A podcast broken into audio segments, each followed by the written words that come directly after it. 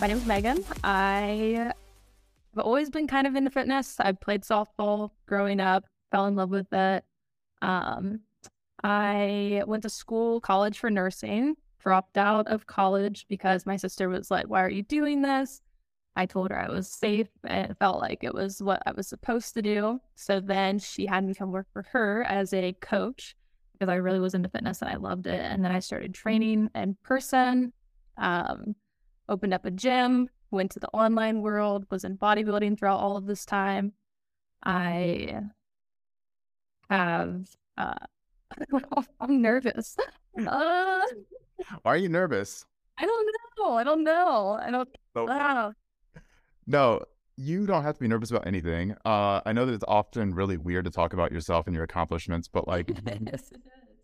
You're you're a pretty accomplished person. Like you're pretty successful, despite having dropped out of college and listened to Erin. Even though listening to Erin is usually for you, but no, I, I think that we can definitely just start from like the ground up, right? So, Yeah. what was the motivation outside of Erin for actually Yeah. dropping out of college and like taking that risk on yourself? So, before entrepreneurship, you took a gigantic risk dropping out of college and pursuing something like what motivated you or convinced you to do that? Uh, something in my gut was just telling me that like working in a hospital and doing what I was going to school for wasn't what I really wanted to do. I saw my dad, he was an entrepreneur. My sister was in the world of doing that. I was watching her, but I just felt like I couldn't do that. And with Erin, t- my sister, telling me that there was belief that I could do what she was doing, and when she was just asking me questions and interrogating me on how I was in school for for safety, I I really got to see that I wanted to go after that and, and try it on my own. So I just took the leap of doing it, and since doing that, I was able to dive into the world, start coaching, and then once I got a, like a little bit of getting to experience what it was like to do it, I was like, oh okay, I will always be able to be an entrepreneur. I will always find my way through doing this. But the original like cutting to being able to say, can I do this? Yes or no? Should I go the old programming was terrifying. Yeah, I I think that I've had a few instances in my life where like I've had to really like make a yes or no black and white decision where it's like I'm either doing this or not doing it. And Yeah. like those are always like really really terrifying decisions obviously, but like dropping out of school, it feels like for me that's something I would have never done because like you said there is that safety and there's like there's almost that like that necessity feeling where you're like I have to do this, right? Like if I don't do this, then I'm already a failure. Like that's how I would have felt back then. And like what was that next step for you after you did drop out? So you worked for Erin and you coached Yeah. for her. And we could probably just like skip that because that's not as important. But like when did you decide to actually like start your own business? And like you mentioned opening a gym and like when was that entrepreneurial? So I, I I only worked with my sister for a little bit, but it was great to open me up to being like, oh, this is possible. So I was training at an LA Fitness at the same time that I was working with my sister. And then I started I that's when I actually met you. I brought people over to Diamond Fitness and I was training there. Um and I started to like just have more and more of a clientele in person and building that out. And then after I was working at um, my sister's gym, Diamond Fitness, and I had my my people. I opened up my own gym because I was like, oh, this is fun, like to see how you can create your own facility. I wanted to chase that. I thought that was the dream to have your own gym. Like it was just like, oh, if you have your own gym, you've made it. Like that's the that's the hierarchy of being a personal trainer. And then I found out it wasn't. Like it was not fun at all. A gym is so hard. Like uh, we're both friends with Eric Miller and he owns Yeah. four barbell. And every time I'm in there, I'm like reminded how little I ever want to own a gym. Like I never want to do it. yeah.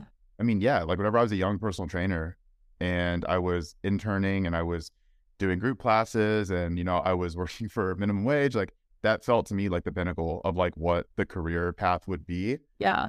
And like whenever we met, you were, were you like mostly, you're fully online back then, right? Like you never really did too much in person.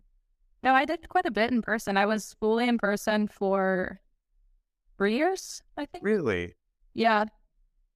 Why do I feel like you were always online? Um, I was taking some online clients at the time when I was at Diamond Fitness. Uh, but I always so when I was in college, I was also documenting my entire fitness journey when I was going through school. I kind of did this like gym douchebag of being like, "Oh, I'm in school, I'm working. Look at me meal prepping everything. I'm better than you. I'm gonna, I'm just gonna flex on you on Instagram." Megan was the ultimate IG that, back in the day. That was me, and I I started that though, and I was posting because that was also something. My like Erin was big back in 2013 on the fitness world of Instagram, and I was like, oh, I should probably just start documenting my life too. It seems like that's the way to do this. I'm really grateful that I did because I got to take people with me from being in college and all the way through that entire fitness journey. But I wasn't taking clients. I was just being a douchebag and flexing on people for quite a while. Maybe that's why I thought because like you you built like a relatively large following like re- like pretty early on, right? I had um, um I got thirty thousand around like in about like a three year period of of growing it from college to when I opened my gym. I was like around there, and then after um I moved to Austin, it climbed from like thirty up to around 90 90,000 at that point. Yeah, I do remember that. I remember that you had that explosion, and yeah. at that point we knew each other. But like, how did that if it did, how did that affect like your life at all? Because I mean, for me, I, I'm like just a little fish in a big pond whenever it comes yeah. to social media. But even something from like 30 30,000 to like 90,000, 100,000 like that, there's a lot of people looking at you all the time. Like, yeah. Did it affect your life in any meaningful way? I definitely became addicted to the the climb and the chase and status that found a lot of validation through that. Uh, anything can become addiction. I realized that very quickly with it. And I felt like I hacked the algorithm. Like that was my that was my vice. It was how do I keep playing this game? And there was so many videos I would have that would hit a million views back in the day with with how the algorithm was working with swipe videos. It was just it was intoxicating. So yeah, there was a period of time where I had to do a decent amount of shadow work after it to see mm-hmm. that I was thinking my worth was, oh, my social media is no longer growing because it went so fast. Does that mean that I suck as a person? Does that mean that like I'm now like losing in life because I put so much into that? And that was definitely awesome to see. And it was um it was very addicting too. Like I, I feel a lot of that.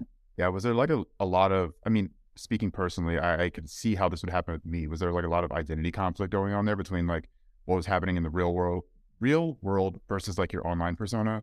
Yeah. Yeah. I felt I created a niche for myself that I couldn't then come outside of the box. Like that was hard to not conform to anytime I would show up because it was like, okay, if I show up this way, people may, uh, they may unfollow me or they may like say that I'm not on the pedestal that they once put me on. And that was, that was terrifying. And now I love taking myself off the pedestal that people put me on. But for a while it was, it was really terrifying.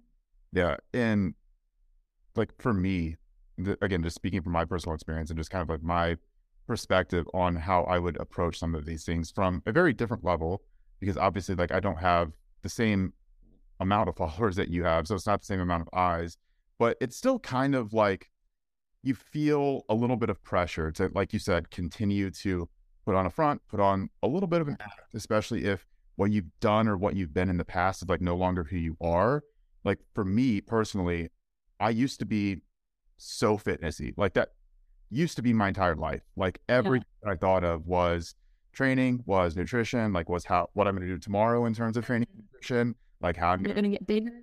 yeah, like how I'm how I'm going to get bigger, stronger, like all these. Mm-hmm. That's all I really cared about, and um, a lot of the audience that I built was back then. It was whenever I was really focused on those things because I was, you know, posting a lot of videos of me doing like impressive stuff in the gym.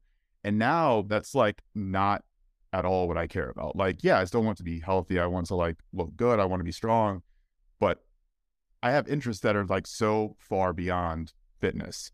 Yeah. But there is still often that pressure to like post fitness shit because of the audience that I have and who I know that they are.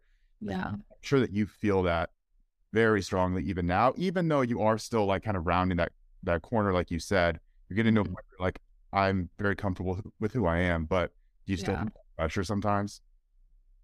Kind of uh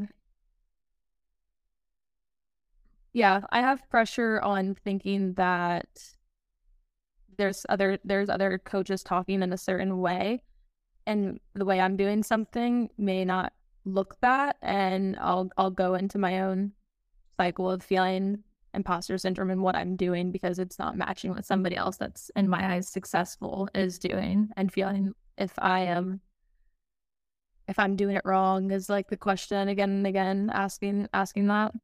Well, one thing I've always noticed about you, um, whether that was me watching and observing you from more afar or as we've gotten closer, become more friends, is that you have always just kind of figured out a way to do things your own way.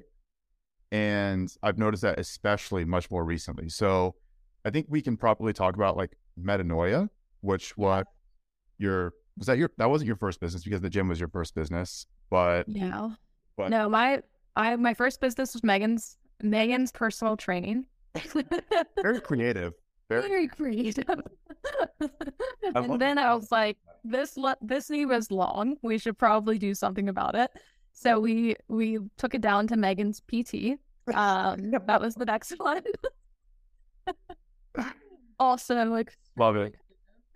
um and yeah i had i had those and i was on my solo journey of of doing that and then i joined forces with my ex-partner and we had a team together with assistant coaches and that was cool. I, I i saw like how uh, like how fun it was to do it with other people and to have assistant coaches. And then uh broke away from that started my own um started my own coaching again. That's when metanoia was born after three three different are already three di- different businesses and at this point before Metanoia. Well, I feel like metanoia was the one that really kind of like that was your own. I feel like you more or less like poured yourself into metanoia mm-hmm. compared to what you had previously done. And Yeah.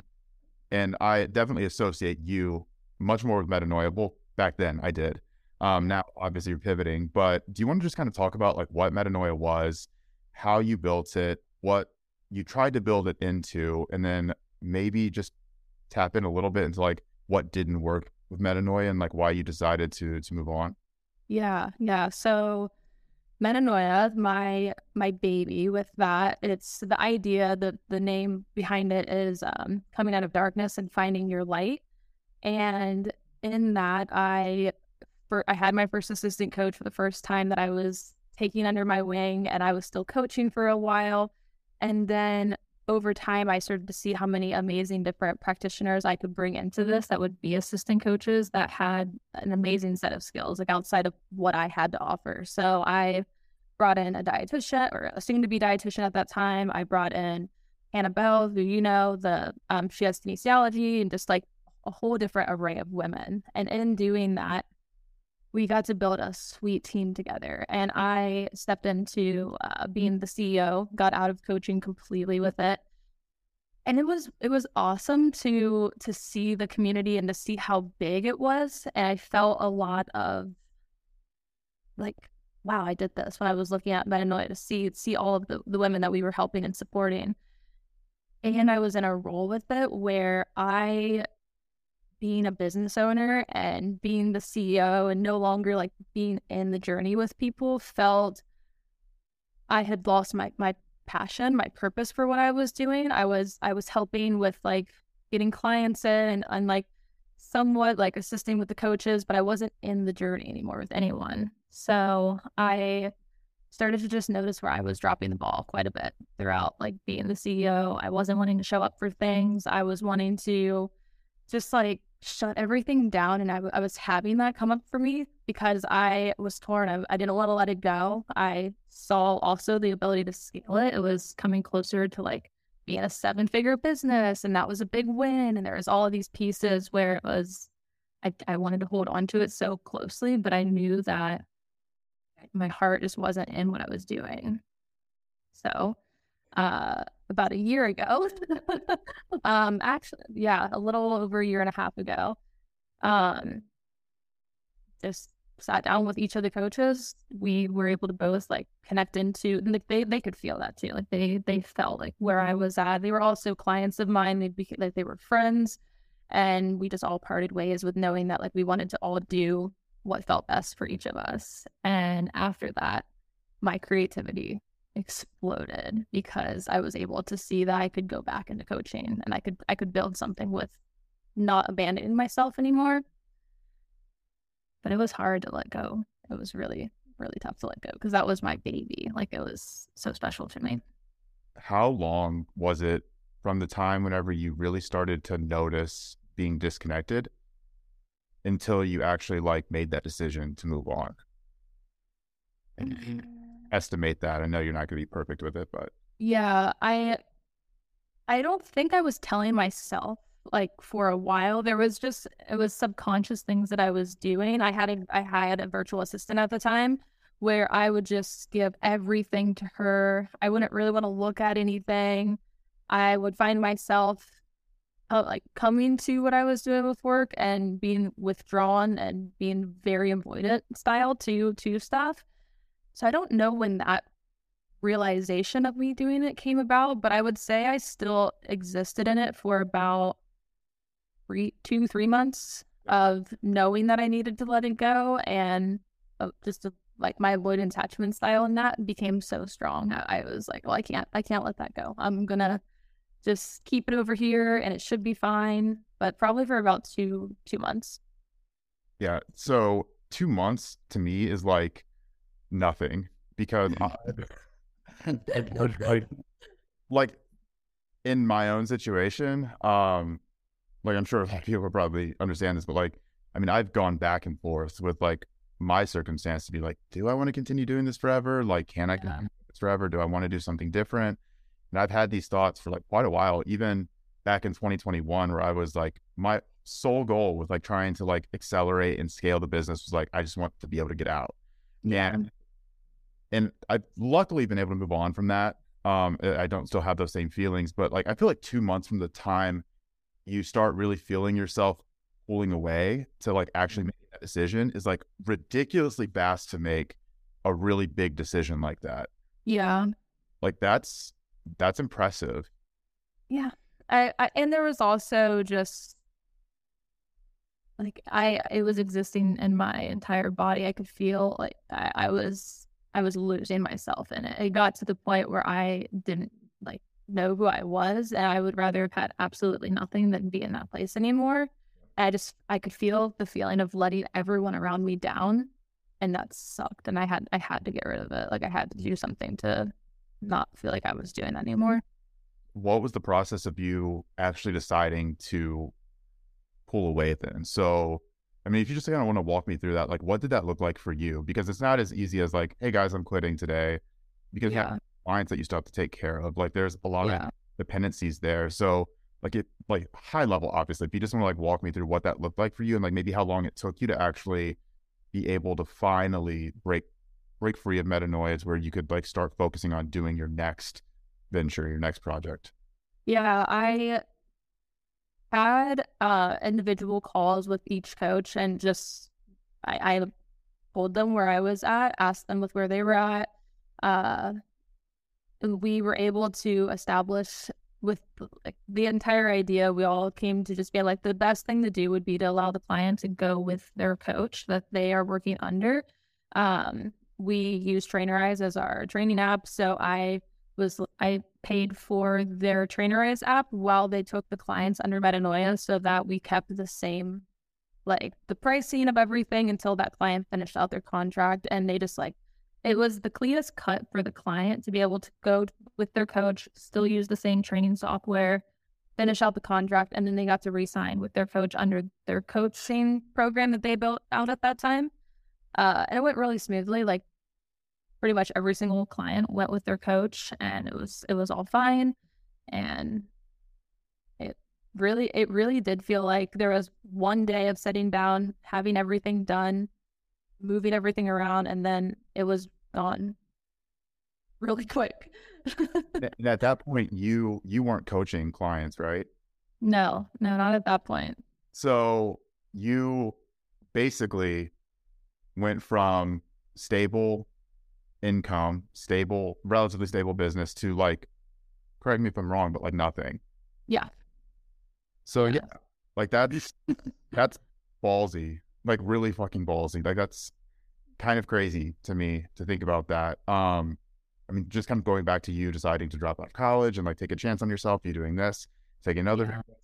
like like I'm a waverer, apparently. Like apparently I'm not good at making hard decisions compared to you. Um like I mean, I know other things with you where like you're very definitive in your decision making, which is like amazing. And yeah, I mean, I'm just kind of mind blown because I didn't realize, even with how well we know each other, that it was like that fast. yeah. That's that's crazy. Yeah. I mean, if I have something in my in my body, my intuition that's telling me that it needs to to be addressed, I feel like I really don't want to sit with that. But I appreciate the recognition to that. Well, oh, Nice what was- yeah. Well, what was the, the the next phase of this process like? Like, what what did the next six months look like for you? Um, did Yeah. you really take some time to like refine who Megan is and what Megan wants, or did you just jump right back into, all right, this is what I'm doing now. I know who I am. I know what I'm trying to do. I know what my purpose is. Like, what what did that next phase look like for you? Yeah. So had to find who I was again quite a bit. I learned throughout having metanoia that I took myself as because I was with other experts as I don't really know anything. These people that I've brought in know everything. Yeah. And I lost a lot of am I a good coach? Can I actually help people? And I had to rediscover how do I how do I really help people? What is what is the strength in me as a coach? Because I'm not a dietitian. I'm I'm not helping people with their strength training in this way. Like how do I actually coach? So I took time of really distilling down what is my superpower of of connecting with people and I asked some friends around me like what do you see with my my gift when you're in a conversation with me to feel what I'm what I'm bringing and I just got to witness how even with my assistant coaches with my clients in the past my overarching thing was I speak so much belief into people and I hold them to their truth and that's what I do as a coach. I, I ask somebody about their truth I, and I call them up to that again and again. So brought on a new client after closing down Metanoia. I was so scared. Like the, I had worked with thousands of people at this point, but I was so scared with this one client. and I put so much of my worth into if I can't help her to be successful, then I, I'm bad at this. I, I, I don't know what I'm doing anymore. Uh, but it went amazing. It was a different type of transformation that I had never experienced at all with the client where everything in her life changed. It wasn't just like back in my day when I had Megan's personal training, I was only helping people to drop body fat and build muscle. Uh, and that was really just do this, do this, do this. And then it was this client actually holding space on calls and letting her go through her process, asking her questions and seeing how freaking good I was at challenging challenging people and calling them to that and I I love it so much.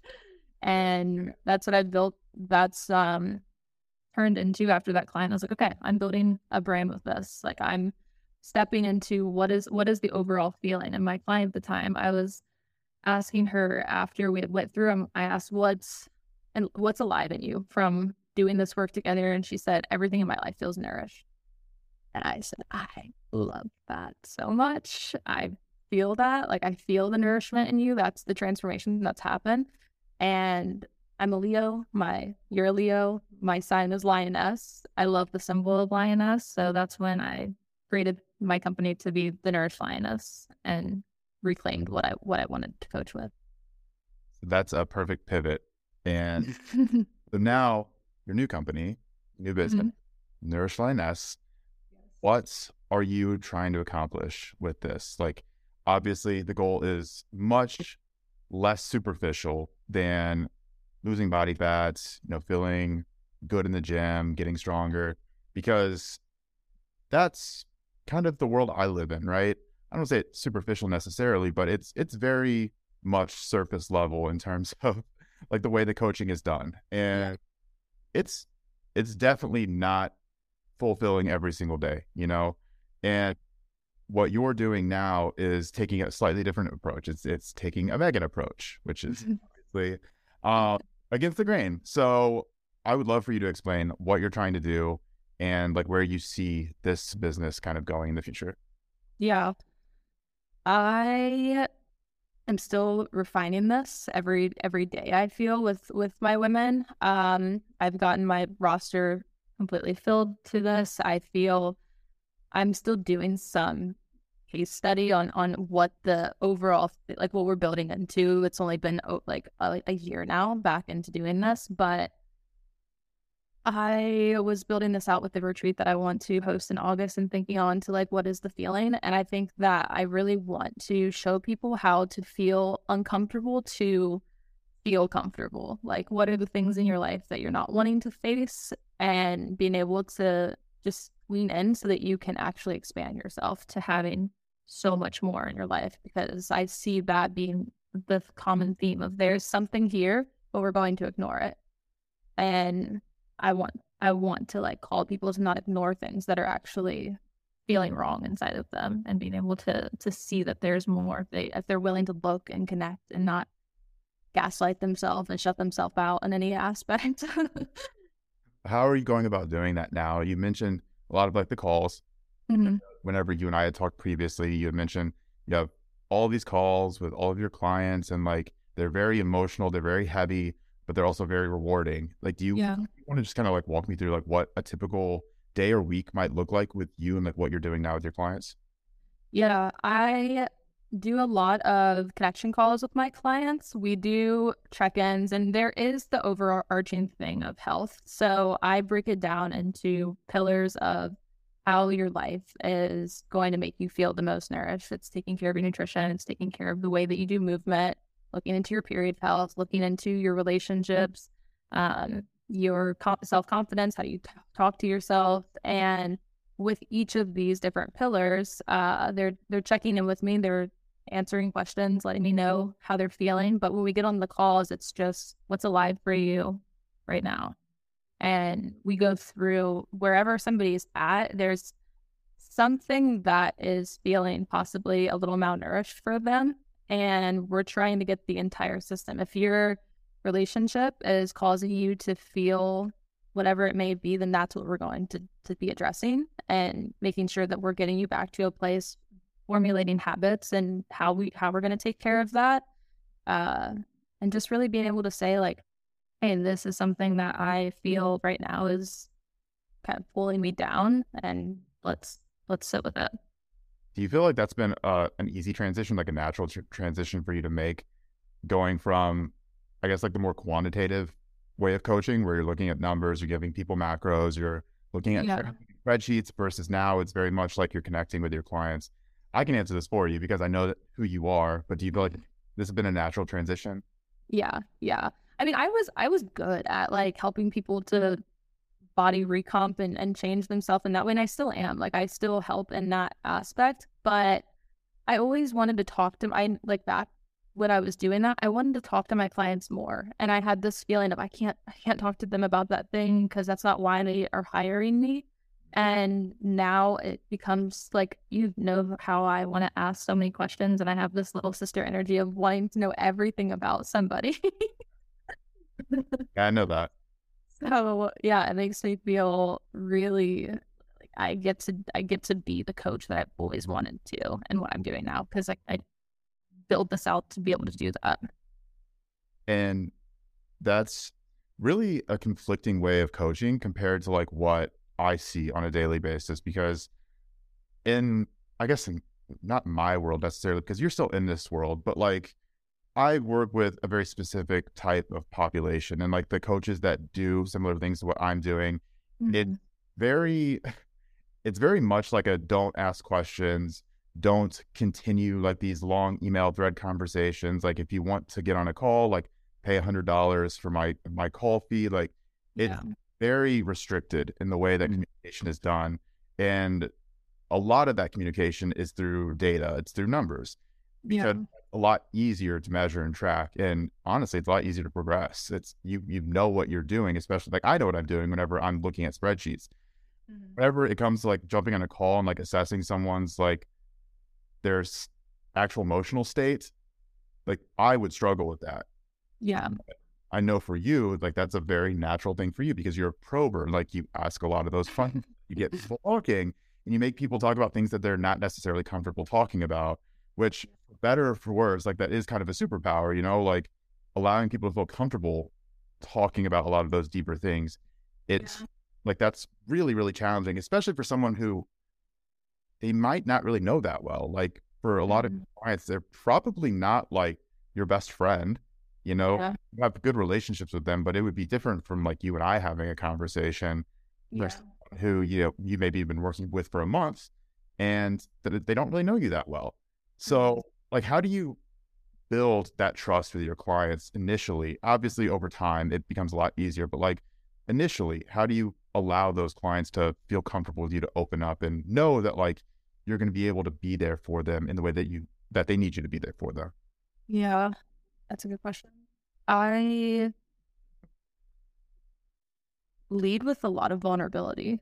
I make sure that everything I'm being a mirror of to them is, I, I would hope for them to have permission to do the exact same. If they have found me through social media or if they're talking to me about anything in my life, I don't, I don't play this role with a client where I am authoritarian.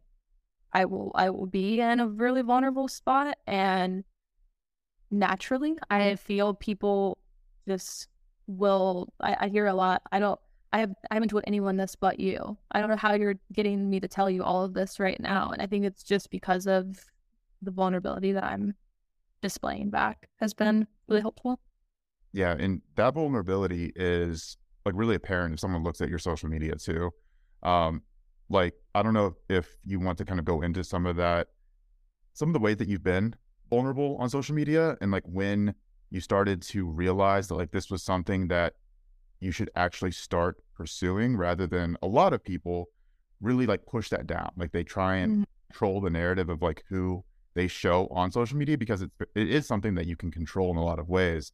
Yeah. I feel like you more than a lot of people have kind of embraced like the the more vulnerable, sensitive, and potentially difficult to talk about things about who you are whenever it comes to your relationship, your body image issues and things like that. And like how how do you allow yourself to like go to those places and talk about those things publicly? And then like when did you start doing that? Yeah. I really started doing that right when I was building metanoia. I had ended the relationship and that I had the team with, and I felt okay. I have up until this point, my entire identity was even growing. Like I was saying with social media, was I posted workout videos, I posted me getting super shredded for competitions, and everything was so fitness related. If you came to my page, that was what you're going to find. And then I had my entire identity of, of leaving the team to start my own. And I felt like no one really knew me online and no one was like able to see me. So I, I started talking at that point of the relation, like ending the relationship, trying to rediscover myself. Mm-hmm. And the feedback of for the first time doing that, seeing how people wanted to talk to me differently felt amazing. It was the first time online that I actually felt like people could have a have a real conversation with me, not just how how'd you get shredded? Like what what did you do to the and it was it felt for the first time like social media became something to me where I felt like I had a friend. I had I had true connection on social media. Because up until then I, I was just thinking social media is this toxic place. There is nothing but people having fake lives because I had a fake life on social media. And when I made that, I, I no longer wanted to show that I was having this fake life. I wanted to show the pain of heartbreak. And I wanted to finally bring to social media what I always wanted to see on social media. But I was terrified up until then, until I, until I saw like, this is awesome to, to receive that. Well, one thing that I've, I think, really despised about social media for a long time is how transactional it feels. Mm-hmm. Especially if you're someone who is trying to advertise or like promote your business in any way. Like fitness is is a really apparent example. Like if you're a coach, like you're going to post content, you're going to make educational posts, you're going to post videos of you training, you're going to post you know pictures of your client transformations, and it feels very transactional. It's like you're doing this for a reason, Yeah. and, and the reason why social media originated was like for people to be able to follow people that they know and that they care about. and They want to mm-hmm. see their lives. They want to see what they're doing. It was never meant to be this transactional thing. It was meant to just be a place where people could post about their lives. Yeah. And even for me, like whenever I post anything that outside of fitness these days, I'm like, man, I don't know like how this is going to be received because like this isn't really, you know, why people follow me. But Mhm. for you, it sounds very much like you understood that early on, or maybe a few years ago. Where you're like, Mhm. it can't purely just be like transactional on my part. Like, I just want social media to be a place where I can post about who I am, what I'm doing outside of fitness, outside of the gym, the things that interest me. And you realize over time that people actually do care about that stuff yeah. a lot more than you had been like than you initially expected to. Yeah. And it was like, why do I want people to follow me if they don't even know who I actually am? Yeah. That was a confronting question of like I want you I want you to follow me because you have this fake idea of who I am that feels terrible. And I went to expos back in the day before COVID and when all that was happening and there were so many times I'd go to an expo and the expos were other fitness influencers wanting to just take a picture to cross market and not even being friends and it was so toxic culture but also i was feeding into it because that was the game and we played into and it was the most mind annoying thing because i would be playing into my social media persona at an expo in person feeling like i was trying to live up to my own standard of what i made myself out to be online that when i was meeting people i couldn't really meet them i, I had to play this character and it was jarring for me to to go through it and to see how dis- disconnected I was through that. That feels like it would be especially difficult for a woman, but also a woman who has competed and who is like really, really deep into like the fitness world, especially to like, maintain your body image, like maintain specific physique. And I can definitely see like now that we're having this conversation, how mind fucky that could be whenever you think or you you perceive people only following you for that reason, for like Mhm. your body, especially if you're a woman who like posts your body a lot, right? Yeah. Um, like I mean, I know of people just off the top of my head where it's like, okay, well, if they're wearing clothes on social media, they're probably not going to get nearly as many likes, nearly as many views as if they're in a bikini, right? And I can imagine just like even something as simple as like gaining some weight, how Mhm. that would just like impact your headspace so much and really like i said be like mind fucky um was was there anything other than i mean that's a very tangible example was it was there anything like that that really made that whole like superficial transactional social media relationship more apparent to you outside of that like the the expos? Um, just feeling like I was so lonely all the time with having was all these followers. Felt like there was a lot of people that were constantly messaging me, but I felt so lonely in that. That was another gut check for me of of noticing where I like all these people, but yet I don't have anybody that I can truly talk to. Like that that felt very disconnecting for me. Yeah. And now you're obviously like posting a lot of different things. You're posting much more about your personal life, much more about the struggles that you're going through, much more about like the things that you're interested in. And it feels less filtered. Mhm. Like it doesn't feel like you're portraying an image outwardly that you want people to see. It feels like you're just putting out who you are. yeah. And even something as simple as like talking about your relationships, talking about like getting your breast implants removed. Mhm. like those are really, really difficult things to talk about for a lot of people, but you're very open about that. Like I, I want you to talk a lot about, or maybe a little bit more about like the breast implant stuff. Um, yeah. maybe not a lot of people really know what we're talking about, just alluding to it. But yeah. what issues did you have with your implants?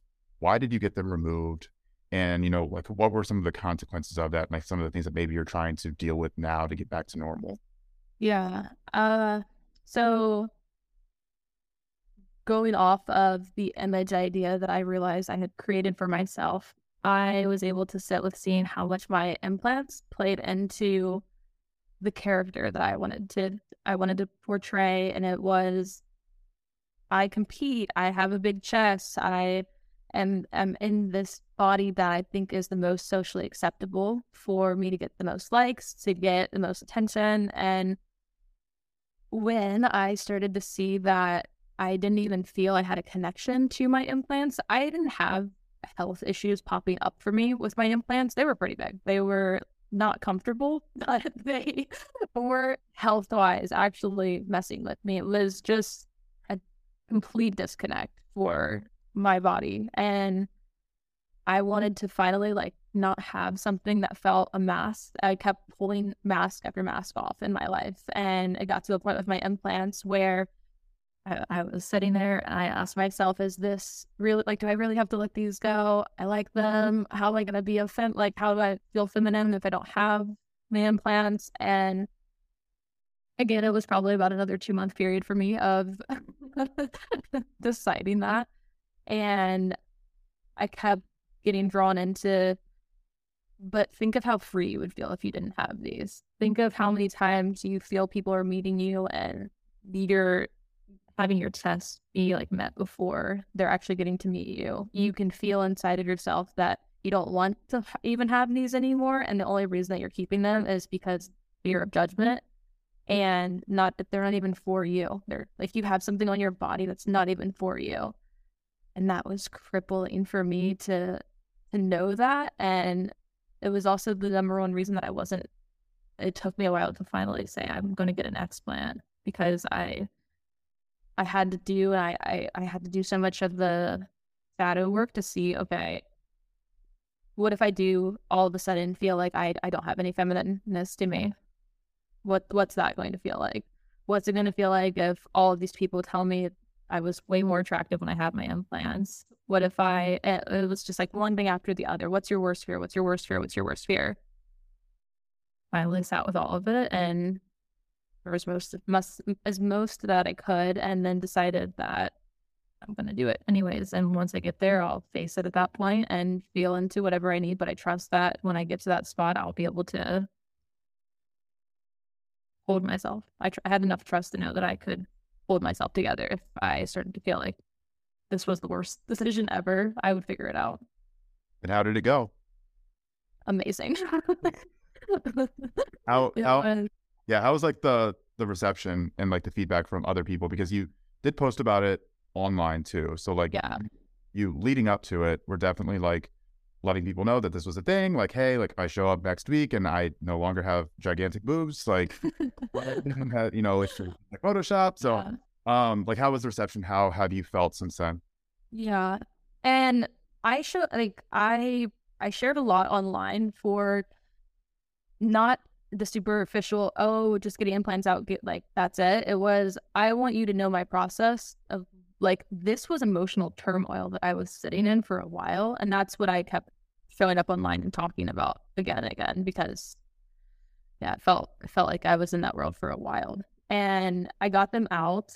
Um immediately my body responded with saying that was the right decision. As soon as I woke up or like I came back to consciousness from my surgery, I was immediately able to take a deep breath. I felt so much more lightness to myself. I didn't have health issues that were really happening, like I said, but I all of a sudden felt way healthier. Like things that I didn't understand that maybe I was feeling.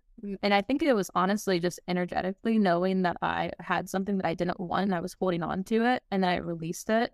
And that was actually what I started to feel the lightness to in myself. And it was right after my surgery. And just to clarify, like you're not someone who is like demonizing implants because I feel like this has definitely been something that has kicked back really hard recently because you mentioned you didn't have too many health concerns with the implants. Yeah. There have been a lot of women who have more recently come out said that their implants have get, made them sick, given them yeah.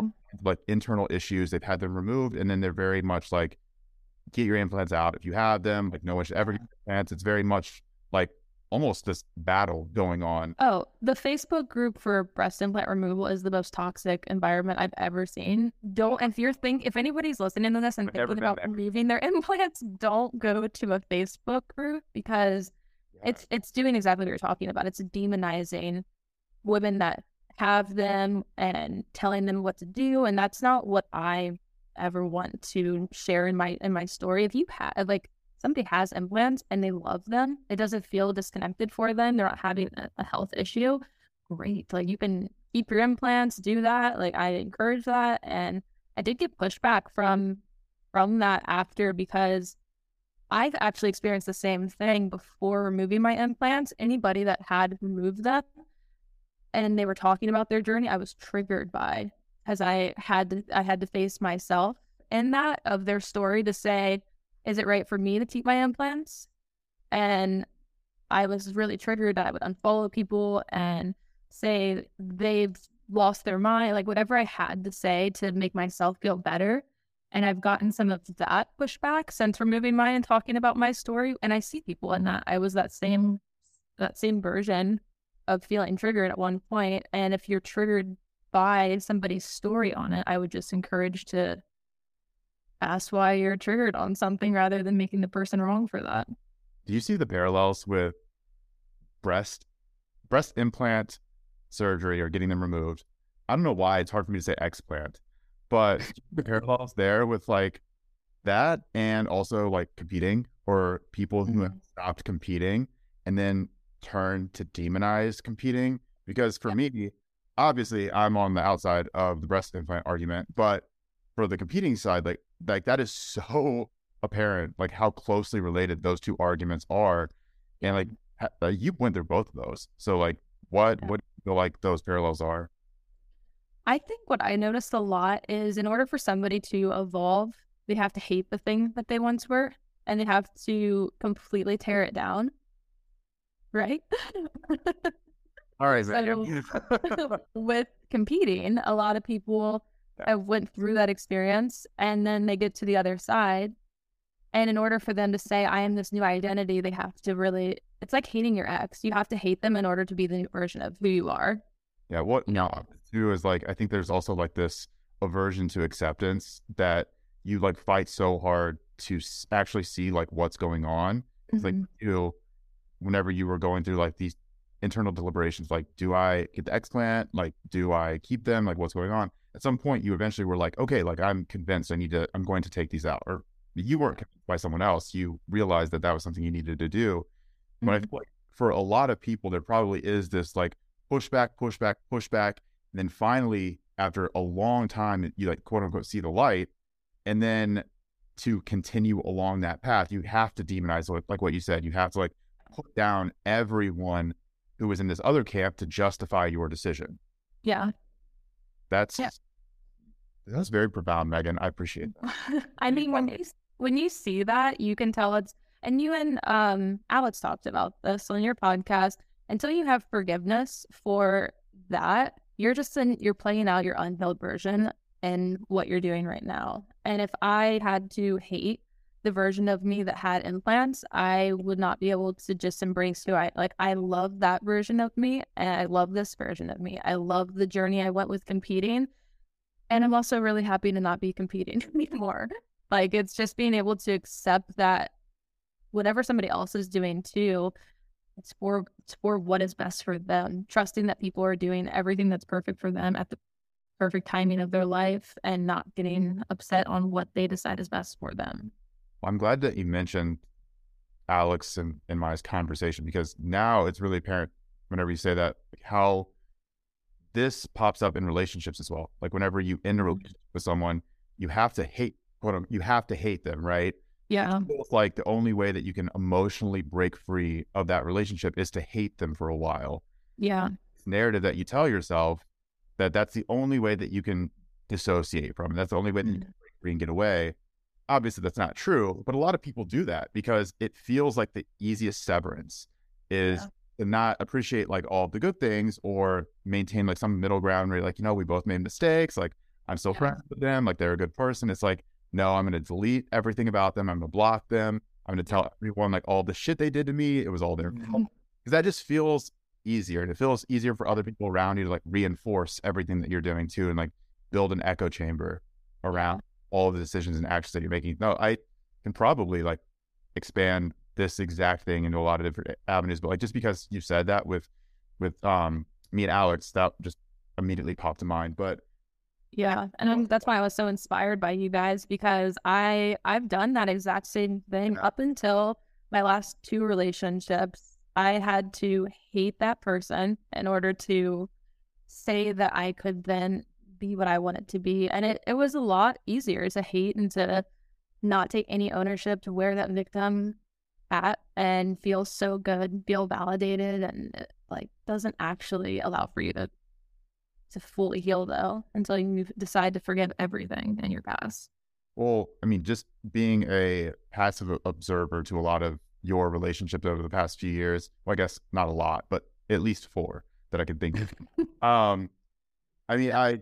I could I could definitely see how you've matured. And like even before we started recording this, like you we had had a conversation about like, you know, your most recent relationship and like how you approach that and like the relationship that you're still trying to cultivate with him Mhm. and how things are not toxic. They're very cordial, like they're very friendly. Um, and just how I know your previous relationships have gone, like they've been evolving in a very positive direction. Like that's I love it. Yeah. Um, but growing it up. well, I think I think part of this too, and this is something that I've I've really noticed is a lot of like the maturity it stems from like centers of of groups of friends, right? Like there are a lot of people in the world that would never ever ever be able to be as emotionally mature whenever it comes to like relationships ending as like you are or like I have been more recently, right? Like not always, but more recently. Um, we're getting to that point, but I, I think that just who you surround yourself with, it like really filters down towards everyone, and everybody kind of has some kind of like role model or some some ideal to look towards to say, okay, like this is how I should be acting. Like these are some principles that like I want to adhere to. Like when in every relationship, in in every friendship, I want to make sure that I'm always like acting this mature. I want to make sure that I'm doing these things that mm-hmm. everyone else would want to be doing in any kind of interaction.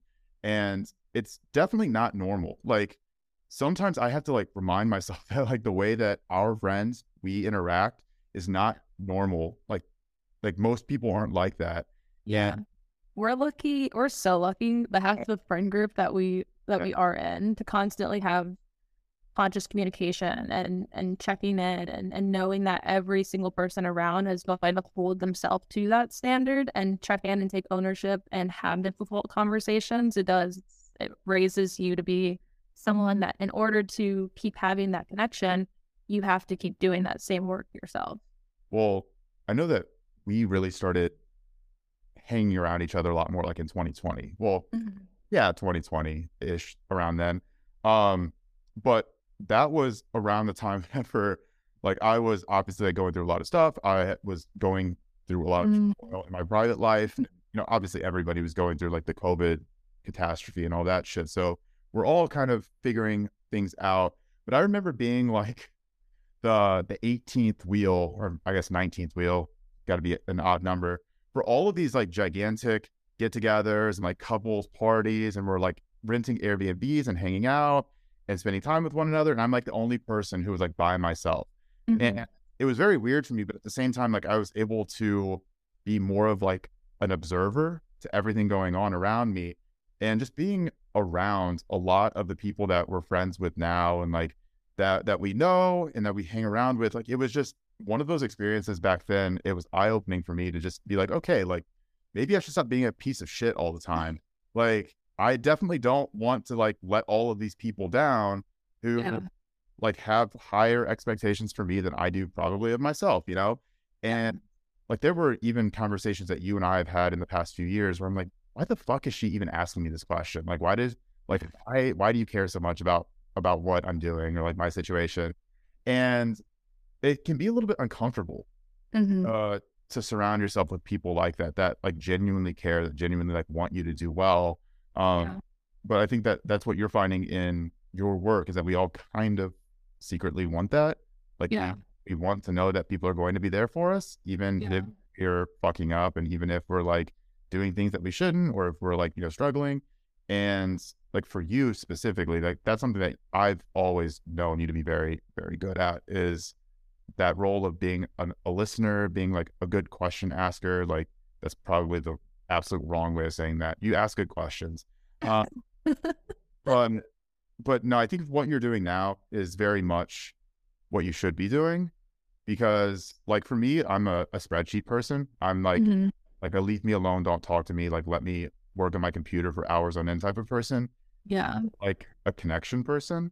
Mhm. And I'm very glad that like you're able to do what you're doing now. I think you're also sometimes a connection person when you when you want to be. no, not true. No, I appreciate that. Jordan, my brother-in-law, he, as you know, but he gave me a reflection. Like this has been five years ago now, where he told me my superpower is how curious I am on things, and I really took that and fully accepted that that actually is something that I want to be my superpower. I want to be very curious of everything around me, and I I think the ability to go in and ask questions and you called it probe people, but I just I call it just asking questions. I think like I'm little sister energy. It is, but it's from love. And I I think that when you come into a conversation and you just have pure curiosity for something, I'm I'm not attached to whatever like when I talk to you, like what you're gonna share with me. It's just really wanting to under like just to hear to hear something with where you're at, with what you're feeling. And I think that that little bit is also what gives me the courage because I, I just can tap into being like, I'm just curious. I actually don't have an attachment to anything. If you don't even want to tell me, that's fine. But it's helped a lot to just know that it's not coming and I have to check myself with that too. Am I trying to get something out of someone right now by by doing this, or am I actually just wanting to be a witness to them? It's it's really uncommon to have someone be genuinely curious about you. Mm-hmm. I I feel like like in our everyday interactions, it's always again just going back to like I think the term transactional is like appropriate in a lot of ways. It a lot of interactions, a lot of relationships feel transactional, Yeah. and it's very uncommon whenever you have a conversation with someone and you can tell that they're like genuinely curious about what you have to say and they're asking questions they're like looking you in the eyes they're waiting for you to respond they're not cutting you off they're Mhm. they're leading you on in a way that is like allowing you to get deeper into what you're actually trying to say yeah. that's honestly very very very uncommon and i think that's one of the reasons why like every time we've had like those multi-hour long conversations every Mhm. time i leave afterwards i'm like what the fuck like how like how did she pull that out of me you know like it's a it is a superpower like that that curiosity but also the ability to just sit and listen is a superpower. I'm not good at that. Like i really struggle with that and that's been one of the things i've been really working at with like doing this podcasting stuff is like as the host i'm trying to be better about asking questions and just listening and mm-hmm. interrupting. It's so hard for me. Like there's like this this energy in my stomach that just like bubbles up whenever i want to say something and it's so hard to repress it but i feel like for you it like you were in that natural state just Yeah. being that poker being that little sister and like genuinely being curious about the people that you're talking to at least from Mm-hmm. perspective I've seen, and I could totally see how your clients would be able to get a fuck ton out of that. You're welcome. Do you feel it's getting easier for you to ask questions? Um, with some people, uh, like I mean, you know, you know me, like I'm very closed off to a lot of people, so whenever I get comfortable with someone, Mm-hmm. I find that like the conversation is just so so much easier. But it does take like that initial barrier being broken down until I can actually be comfortable of like having those deeper conversations, listening without interrupting and all of that. I I don't know if this is a like the right way of saying it, but I feel like especially in a lot of like initial interactions that I have with people, it's very much like me trying to create some standard. Like, okay, like this is how I am. Mm-hmm. I am someone who's going to be like, you know, not abrasive in a conversation, but I'm definitely going to assert myself in the conversation. Like, I'm not going to allow myself to be talked over. Like, I'm intelligent. Like, notice me, like that type of stuff. Yeah. Um, and then once I get past that point of like necessarily having to like show off for a new person, then I feel comfortable to like just be able to settle in and like, you know I me, like in larger group settings, I don't talk. I just sit there, and watch people, Mhm. and I feel like a lot of people who maybe know me superficially would be like, that doesn't seem like him at all, because I talk a lot Yeah. whenever I don't know people very well. Yeah. But I feel like my natural state is very like repressed. Just kind of sit there and watch people, just do my own Yeah. thing. So Yeah. I know. I'll come over to you and I'm like, what you doing in the corner? poke, yeah, you poke me. Um, but no, I mean, is there anything else that you want to go go over on this? Because I think that was actually really insightful. That was good. yeah. I I feel pretty good on Beautiful. all of that. So, yeah, I mean, I actually would love at some point to do like another that has like nothing to do with business or work, or maybe it could just be about some random bullshit stuff because I Yeah. feel like talk well Yeah. as well. Um, that's the better. Yeah. We converse. I think we do better with that. I, if you didn't pick up on the beginning of this, get really nervous when we just dive into pulling apart my life. If it's natural, where we can just go back and forth and be like, "Hey, what's your philosophy with this and this?" That's awesome. But you were like, "Here, Megan, here's a spotlight." I was like, "I hate every single moment of this." it's either me get the spotlight or you get the spotlight, and that's not to hit. you said before you started, you were like, "You're gonna be triggered by this because we're gonna have to take the floor." I was like, "I hate this so much." No, I all right. Before we end this, I am to let you plug yourself though, so you can get the spotlight one more time. Just talk about where people can find you. Uh, Instagram will be the best place for people to find me, and my handle is Megan Davis six because my cell phone number used to be number six. Davis personal training, or no, it's Meg personal training, Megan's PT, Phoenix Six. Yeah, I think those are all like relatively easy to remember, but you don't have to remember the first two anymore. Um, awesome. No, thank you so much, Megan. And obviously, I'll put that stuff in like the show notes and caption stuff so people can find you and they can work with you if they want. But I really, again, appreciate you doing this with me. yeah. Thanks for having me on. This was fun.